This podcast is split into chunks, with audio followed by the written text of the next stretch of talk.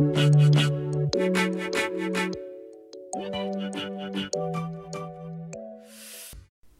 สวัสดีค่ะ กลับมาเจอกับอิงอีกครั้งนะคะ ที่นี่ Better Story Podcast นะคะสำหรับ Browse Book ในวันนี้นะคะ อิงก็จะมาแนะนำหนังสือดีๆ อีกหนึ่งเล่มนะคะ ที่คิดว่าทุกคนนะคะ ก็น่าจะตามหากันมาสักพักหนึ่งแล้วนะคะ เป็นหนังสือที่อ่านสนุกแล้วก็ตามหายากมากเลยงานจากคุณเปาโลโคเอนโยนะคะ กับเล่มนี้ที่มีชื่อว่า 11 minutes หรือว่า 11 นาทีนั่นเองค่ะ คืออยากจะเล่าว่าที่บอกว่าเป็นหนังสือที่ดังมากแต่ตามหายากมากนะคะ เพราะว่าพออิงนะคะได้ไปเจอประโยคแนะนำนะคะ ประโยคนึงจากหนังสือเล่มนี้เนาะอิงก็ตามหาค่ะ พยายามจะสั่งหนังสือนะ พยายามจะดูว่าที่ไหนมีพิมพ์อีกบ้างนะคะ หรือแม้แต่ไปหาดูที่ทีเคปาร์กนะคะว่ามีให้หรือเปล่า ก็คือหาไม่ได้เลยนะคะ ไม่มีเลยเสียใจมากเลยนะคะ เห็นว่าแบบมีแต่มือสองเท่านั้นแล้วบางที่ก็หมดไปแล้วด้วยนะคะ แต่ว่าอยู่มาวันนึงค่ะ อิงก็มีโอกาสนะคะคะ ได้แวะไปที่ร้านหนังสือก็องดิดนะคะ แล้วก็เห็นว่ามีเล่มนี้นะคะ เป็นตีพิมพ์ edition ใหม่ด้วยนะคะแฮปปี้มากเลยที่เจอนะคะ ก็เลยรีบจัดมาอย่างไม่รีรอเลยนั่นเองนะคะ หนังสือเล่มนี้นะคะ มีปกหลังนะคะที่โปรยว่าที่ที่เธอใฝ่ฝันจะสร้างชื่อเสียงและเงินตรา แต่สุดท้ายกลับจบลงที่การเป็นโสเพณี เจอขนาดนี้ก็ซื้อทันทีเลยนะคะ ไม่รีรอนะคะ คือจริง ๆ ตามหามาสักพักเราด้วยนะคะ ก็เลยทำให้อิงตัดสินใจได้ไม่ยากเลยกับเล่มนี้ค่ะ สำหรับภาพรวมนะคะ หลังจากที่ได้อ่านจนจบแล้วอิงอยากจะบอกว่าอิงประทับใจนะคะ ในกลวิธี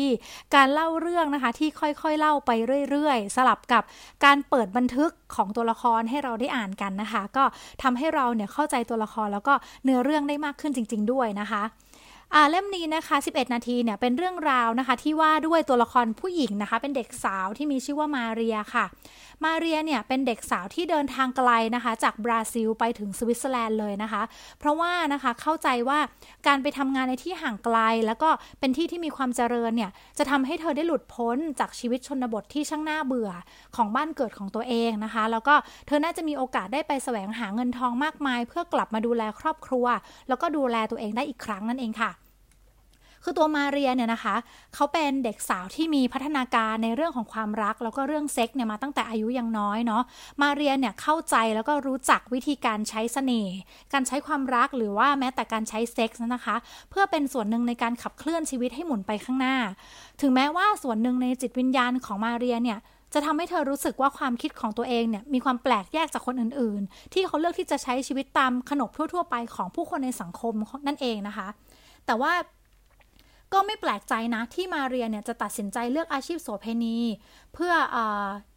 ประทังชีวิตเนาะในขณะที่ยังใช้ชีวิตอยู่ในสวิสนะคะ เพราะว่ามาเรียเองเนี่ยก็มีมุมมองในเรื่องเซ็กเนี่ยคิดว่าเป็นเพียงแค่ส่วนหนึ่งของกิจกรรมในการใช้ชีวิตเท่านั้นเองนะคะ แล้วก็ยังมีประโยชน์ก็คือช่วยให้พวกผู้ชายที่มาซื้อบริการของเธอเนี่ยได้เติมเต็มอะไรบางอย่างในชีวิตนะคะ ไม่ว่าจะเป็นผู้ชายที่ขาดความอ่อนแอนะคะ ผู้ชายที่ต้องการความแข็งแกร่งนะคะ ผู้ชายที่ต้องการการหลีกหนีหรือผู้ชายที่อาจจะแค่ต้องการกิจกรรมสนุกสนุกชั่วครั้งชั่วคราวนะคะ จนกระทั่งวันหนึ่งนะคะชีวิตนะคะก็ได้พามาเรียเนี่ยหมุนไปเจอกับความรักอีกครั้งหนึ่งนะคะ จริง ๆ อิงอยากจะบอกว่าอิงชอบพาร์ทนะคะที่เล่าเรื่องของความคิดของมาเรียในช่วงนี้มากเลยนะคะ เพราะว่ามาเรียเนี่ยจริง ๆ แล้วเนี่ยมีความคิดเท่าทัน เข้าใจเรื่องความรักนะคะะเหมือนคนที่เข้าใจโลก แล้วก็เข้าใจพฤติกรรมมนุษย์แล้วก็เข้าใจสังคมได้เป็นอย่างดีด้วยนะคะ มาเรียรู้จักที่จะทำความเข้าใจความต้องการของตัวเอง รู้ว่าเลือกตัดสินใจในแบบที่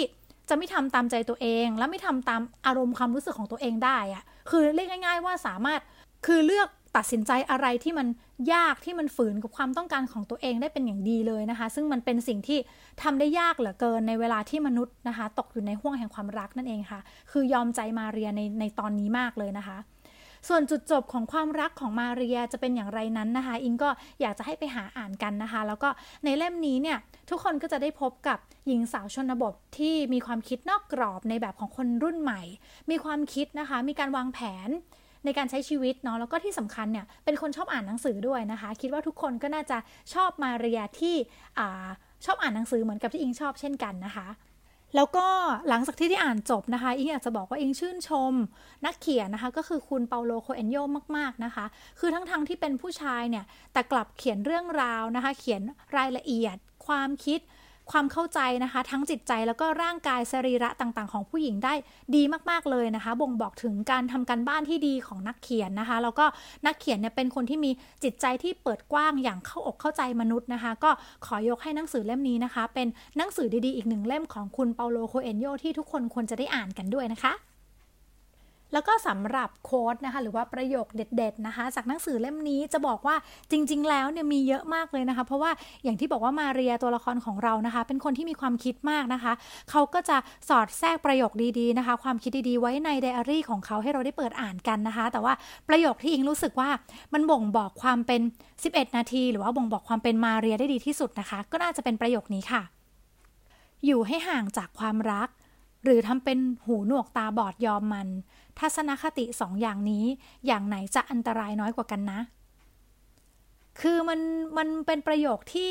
บ่งบอกความรู้สึกของคนทั่วๆไปที่กำลังจะ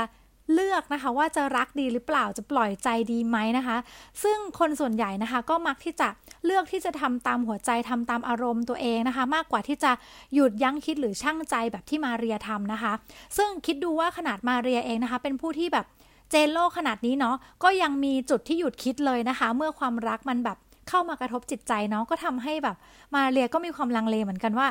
ฉันจะเลือกทำแบบไหนดีที่จะอันตรายน้อยที่สุดแบบนี้ค่ะ ก็เลยรู้สึกว่าประโยคนี้เป็นประโยคที่บ่งบอกความเป็นมาเรียได้ดีนะคะ แล้วก็บ่งบอกความเป็น 11 นาทีนะคะ ได้ดีด้วยนะคะ ส่วนสำหรับชื่อเรื่องนั้นนะคะ ใครที่อยากรู้ว่าชื่อเรื่อง 11 นาทีเนี้ย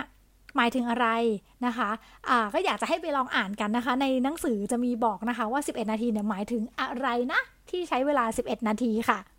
หนังสือเล่มนี้นะคะ อย่างที่บอกอิงเพิ่งเจอตีพิมพ์ edition ใหม่เลยนะคะ ก็คิดว่าน่าจะยังหาอ่านกันได้นะคะ ใครที่สนใจก็ฝากไปติดตามกันได้นะคะ ขอรับประกันเลยว่าเล่มนี้สนุกจริง ๆ อ๋อ แล้วก็มันอาจจะมีความ feminine อยู่นิดนึงนะคะะหนุ่มๆอาจจะต้องใช้ความเข้าใจเยอะเนาะถ้าเป็นผู้ชายอ่าน ถ้าเป็นผู้หญิงอ่านอิงเชื่อว่าก็จะตกหลุมรัก หนังสือเล่มนี้เหมือนกับที่อิงเป็นเช่นกันค่ะ ก็ฝากไว้นะคะกับหนังสือเล่มนี้ค่ะ11 minutes หรือว่า 11 นาทีงานจากเปาโลโคเอลโยค่ะ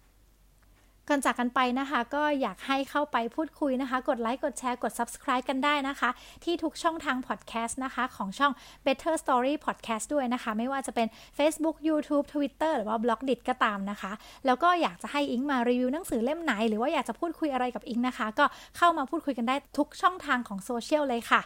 สุดท้ายนี้นะคะ หวังว่าพอดแคสต์นี้จะมีประโยชน์กับคุณนะคะ เอาไว้เจอกันใหม่โอกาสหน้าค่ะสำหรับวันนี้อิงขอไปก่อนแล้วนะคะ บ๊ายบายค่ะ